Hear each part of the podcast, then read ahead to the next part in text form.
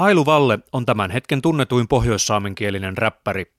Hän on julkaissut muun muassa kaksi täyspitkää levyä ja esiintynyt niin Linnanjuhlissa kuin Palefacein levyllä.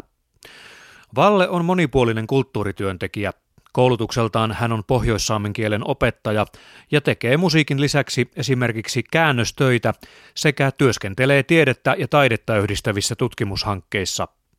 Kotoisin Ailu Valle on Kaamas mukaista noin puolivälistä Kaamasen ja Karigasniemen väliltä. Tapaamme Ailun kanssa Inarin Kettujoella, jonne hän on asettunut asumaan Inarin kylällä vietettyjen vuosien jälkeen. Joo, siinä on Kettujoki tosiaan lähellä ja sitten tuota Otsamoa saa kateella päivittäin kanssa. Tämä on mukava sekä talvella että kesällä. Että kesällä on vähän ötökkää, mutta muutenhan tässä kyllä on kiva oleskella. Ja sitten tuossa on tosiaan itse tämmöisenä vanhana lintutieteilijänä, niin tässä on myös hauska katella, mitä kaikkea tässä pyörii. Että tietenkin tämä pikkulintua näkyy, kun noita ruokkii. Että varmaan kuurna on nyt harvinhaisin, mitä tuossa on pyörinyt, mutta eilen aamulla oli hauska, kun tuossa keikku tuossa koivuoksilla, niin pari teertäkin, että se oli aika hauska, kun ne ei meinannut siinä pysyä, kun ne on sen verran isoja. Mutta luontosuhdekysymykset on sulla ollut myös musiikissa aina aika lailla pinnalla, eli se on yksi niistä keskeisistä juonteista, joka kappaleessa liikkuu, ja vaikka käsittelet ihmisyyttä ja tämän tyyppisiä kysymyksiä, niin jotenkin se ihmisen suhde luontoon hyvin usein nousee sieltä esiin. Oliko se tänne kettujolle muuttaminen, niin liittyykö se jotenkin myös tällaiseen oman luontosuhteen hahmotteluun vai löytyykö täältä vaan sopiva, edullinen ja mukava talo? No, no sekin tietenkin, että kyllähän kun kävi katsomassa sitä paikkaa, niin oli sille, että kyllä tämä on aika napakymppi, mutta, että, mutta itsellä on sitten tietenkin ollut sekin, että mekään tässä pari vuotta sairastunut tämmöistä sisäilma-altistumista, niin senkin puoleen, että vähän myöskin se talo riippuu siitä, että pystyykö siellä olemaan sillä sisällä ollenkaan. Että senkin puoleen osuu hyvin, ja, ja, mutta tota, sitten tietenkin tämä luonto itsessään, niin itse olen aina tykännyt niin inspiraatio tulee luonnosta nimenomaan. Että kyllä niin suuri osa niistä biiseistäkin, mitä on kirjoittanut, niin kyllä ne parhaat setit syntyy nimenomaan siitä, että kirjoittaa jossain, mistä pystyy niin kateella, katoilla joko sisältä ulos tai sitten olla itse siellä ulkona. Että sitä kautta se tulee ja jotenkin äh, tietenkin se myöskin johtuu siitä, että on kaamas mukaista alun perin kotoisin, niin eihän siellä mitään muuta ollutkaan kuin luontoa sitten. Että Sulla on aika mielenkiintoinen ote ollut noihin luontosuhdekysymyksiin. Se ei ole niinkään sellainen, sanotaanko niin kuin naivissa mielessä romantisoiva, vaikka näet luonnon jotenkin, arvostat sitä ilmeisen paljon ja niin edelleen, mutta hahmotat ja, ja mietit myös aika kriittisesti sitä, että miten me ihmiset, saamelaiset mukaan lukien, niin minkälaisessa suhteessa me luonto ollaan ja miten sitä käytetään ja miten esimerkiksi tekniikan kautta eletään luonnossa. Joo, no tosiaan sitä on jotenkin itse on vaikea sille ainakaan niissä omissa teksteissä kusettaa itseään tai muita, että sitä pyrkii niin mahdollisimman semmoiseen todenmukaiseen kuvaukseen. Ja se niin oma näkemys on just se, että no varsinkin se eka levy aika oli silleen, niin kuin, että haluaa tuoda sen semmoisen niin saamelaisnuoren näkökulman tähän kaikkeen. Just se semmoinen niin tietynlainen etnostressi tietenkin, mikä sitä myöskin niin ruokkii, että haluaa tämmöisestä asiasta puhua, että näkee tämän tämänhetkisen maailman tilanteen semmoisena, että tosi tai liian pieni osa väestöstä ymmärtää ehkä sen, että mikä se tilanne on. Ja, ja, ja vaikka ymmärtäisikin, niin liian pieni osa porukasta tekee asialle mitään. Että, että jotenkin se, se on niin pirstaloitunutta se niin kuvaa siitä, että mikä kaikki vaikuttaa kaikkeen. Että, että, että mun mielestä ollaan semmoisessa tilanteessa, että maapallo tämmöisenä niin organismina niin on, on aika tämmöisessä järkkyneen tasapainon tilassa, että se vaatii niin tosi, tosi niin nopeita ratkaisuja ja reagointia asioihin, että ei, ei, se ei ole silleen niin mitenkään kaukaisuudessa se tilanne, vaikka se voisikin näennäisesti vielä tällä hetkellä näyttää siltä, että kaikki on hanskassa, mutta tässä ollaan vähän niin kuin semmoinen tikittävän aikapommin kanssa tekemisissä. Sie olet taiteilijana myös yhteiskunnallinen ajattelija ja ilmaisia, pohdit näitäkin kysymyksiä omassa taiteessa. Kerro vähän siitä, että miten tämä kaikki alkoi. No me veikkaan, että se joskus yläasteella, olisiko ollut, oltiinko me just kasiluokalle vai ysiluokalle, no jotain sitä luokkaa, niin silloin, silloin sinnekin iskeytyi nämä isot housut ja käsimerkit ja muut. Ja, ja silloin oli varmaan just se, että myöskin oli se niinkä hip-hopin toinen aalto, suoma, suomalaisen hip-hopin toinen aalto, että silloin tuli just Fintelligenssit ja avaimet ja muut. Ja, ja sitten oli Eminemit ja Wutan klaanit keikku siellä lista ykkösenä, niin tuota, sieltä se yhtäkkiä tuli se kiinnostus sitten ja sitten piti hulluna alkaa vakuuttelemaan, miten paljon mulla on, mulla on eri kasetteja ja cd ja muuta. Että varmaan aluksi oli semmoista niin räpin keräilyä pelkästään. Mutta tuota, sitten kun menin lukioon tuonne Utsjoelle, niin, niin siellä, oli sitten, siellä oli sitten enemmän ja vähän vannoutuneempia räppifaneja, niin sieltä tuli sitten se kaveriporukka ja me alettiin siellä sitten freestylailemaan ja tekemään semmoista aika kämästä räppiä siinä vaiheessa, mutta että me veikkaan, että mulla itsellä oli se lähtökohta just se, että kun sitä amerikkalaista räppiä kuuntelin niin paljon, ja se oli se, mitä me itse kuuntelin mieluummin kuin suomalaista tai suomenkielistä räppiä, niin, niin ne ekat omat tekstit, jos niitä freestyleja ei lasketa, niin ne tekstit oli englanniksi ja, ja me tietenkin apinoin aika paljon silleen matkin, matkin sitä jenkkityyliä silleen, että siellä oli paljon punchlinea ja semmoista gangsta-räppityyliä, joka ei nyt silleen ollut niin millään tavalla yhteyksissä siihen, että mistä itse niin oli lähtöisin, mutta tuota, tietenkin se suomenkielinen räppi tuli kanssa jossain vaiheessa sitten siihen mukaan, että sitä tuli kanssa tehtyä. Mutta siinä vaiheessa mä muistan sen, että mulla oli jotenkin semmoinen käsitys siitä, että saamen kielellä ei ole miten, mitenkään mahdollista edes räpätä, että kun siellä ei ole mitään urbaania sanastoa eikä mitään, niin siinä vaiheessa mulla ei ollut siihen niin edes kiinnostusta, tai mä, ehkä me yritin kirjoittaa jotain, mutta siitä ei silloin oikein vielä siinä vaiheessa tullut mitään. Mistä se saameksi räppääminen alkoi? Milloin sulla ajatukset muuttu siihen suuntaan, että myös saameksi voi tehdä räppiä? Mm, no se muuttui varmaan siinä vaiheessa, kun me rupesin opiskelemaan Oulun yliopistossa kielkasinstituutissa saamen kielen opettajaksi. Niin, niin siellä oli saamen kielen opinnot, josta tietenkin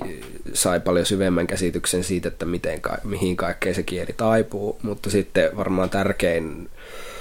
äh, inspiraation lähde oli sitten ne kulttuuriopinnot, että sieltä tuli niin sitten tosi iso tietopankki siihen, että mitä kaikkea historiassa on tapahtunut ja tosi paljon ollut silleen, että ne emme, niin ennen sitä kun me siellä yliopistossa niitä asioita opiskelin, niin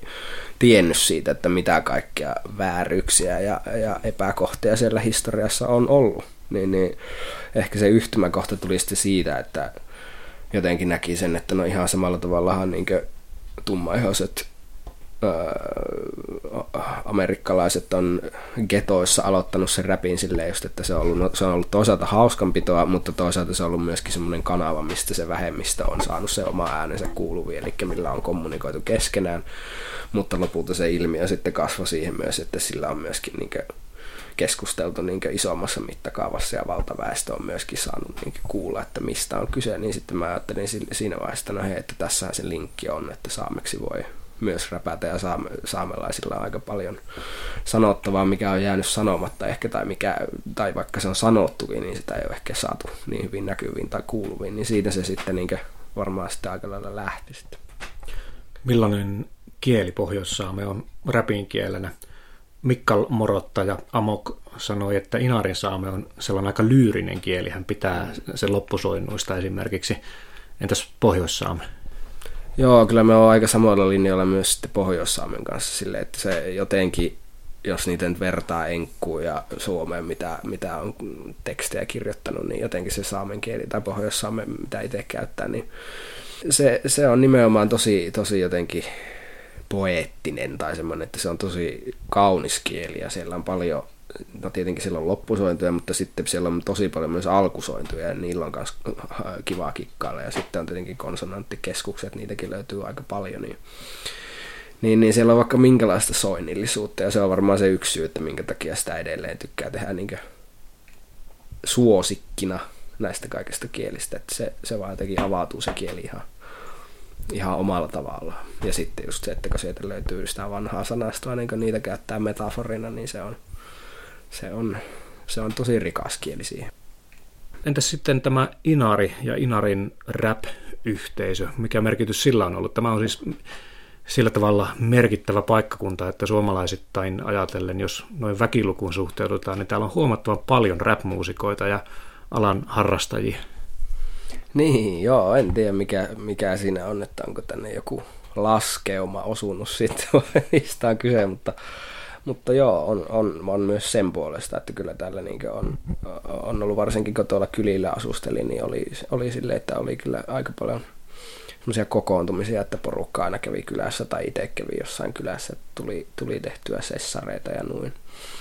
Mutta että tietenkin, että itsekin on vähän niin tätä toista aaltoa sitten täällä, että kyllähän se tietenkin se jätkäthän aloitti paljon aikaisemmin just niin Amok ja Asis ja Edorf Vainaa ja Ambassa, niin siinähän se oli se, se iskuryhmä silloin alku, alkuaikoina ja sitten jossain vaiheessa tietenkin suuri osa näistä tyypeistä sitten muutti etelään, että, että heitä on sitten heidän kanssa silleen tehnyt musaa sitten sillä etelässä, mutta että nyt tietenkin kun Mikkala on tänne muuttanut, niin täällä tulee sitten tehtyä kyllä. Että en, en kyllä osaa sanoa, mistä se johtuu, että just täällä, täällä sitten on ollut, ollut näin paljon räppäreitä, mutta ehkä, ehkä täällä on joku semmoinen, että toisaalta täällä on aikaa tehdä ja, ja toisaalta ehkä myös sille, että no mitä muuta täällä voi tehdä. Jos ei ole auton tai muuta, niin, niin tai, tai ei ole silleen niin joku kelkkakisaaja, niin se voi olla, että sitten se, se, ne luovemmat tyypit on sitten tekee jotain muuta ja se sattuu olemaan se räppi sitten, mikä osuu just silloin olemaan se, mikä motivoi eniten. Tämän ohjelmasarjan yhteyteen liitetään musiikkivideo ja siinä kuultava kappale on nimeltään Sahtan ja Mahtan. Kerro vähän siitä. Joo, no se on siis suomeksi voin ja osaan ja se on vähän niin kuin tämmöinen motivaatiobiisi ehkä myöskin vähän tämmöinen aurinkotervehdys. Eli kun mulla oli silleen, että eka levy oli se konseptiltaan just sitä niin kapitalismikritiikkiä ja luontoarvojen esille nostamista, niin se toinen levy oli sitten enemmän semmoinen niin kuin, semmoinen vähän niin kuin ehkä ihmismieleen ja kehoon menevä. Ja mä olin silloin niihin aikoihin niin kiinnostunut jookasta tai innostunut siitä ja sitten sitten mä mietin, kun me sen eka levyn jälkeen oli sille, että mitä, mitä me seuraavaksi haluan kertoa, niin, niin sitten me mietin, kun me tutustuin siihen joogaan aika perinpohjaisesti myös sitä filosofiselta pohjalta ja, ja, ja sitten huomasin, että onhan täällä jotain yhtäläisyyksiä myöskin niin saamelaiskulttuurin kanssa ja, ja, ja sen kanssa, että jooga ottaa myöskin niin symbolinsa luonnosta. Ja tosi monet niistä liikkeistä on myös, niin kuin, että matketaan jotain eläinten asentoja ja liikkeitä, niin sitten me mietin, että no mehän teen sitten semmoisella konseptilla sen toisen levy, eli siinä oli sitten niin ne seitsemän päächakraa ja sitten tämä biisi on sitten niin tämä solar plexus chakra, eli niin tämä navan kohdalla oleva niin kutsuttu energiakeskus, niin se, siinä on niin sitten teemana sisäinen voima ja niin tuli ja aurinko. Ja sitten mä, että no niin, no sehän on sitten suora, suora yhteys sitten myöskin tähän saamelaiskulttuuriin, että aurinko on tosi tärkeä. Niin, niin se biisi on niin tämmöinen, joka kertoo vähän niin sisäisestä voimasta ja, ja, ja, niin. ja siinä on nimenomaan tulta ja aurinkoa löytyy sieltä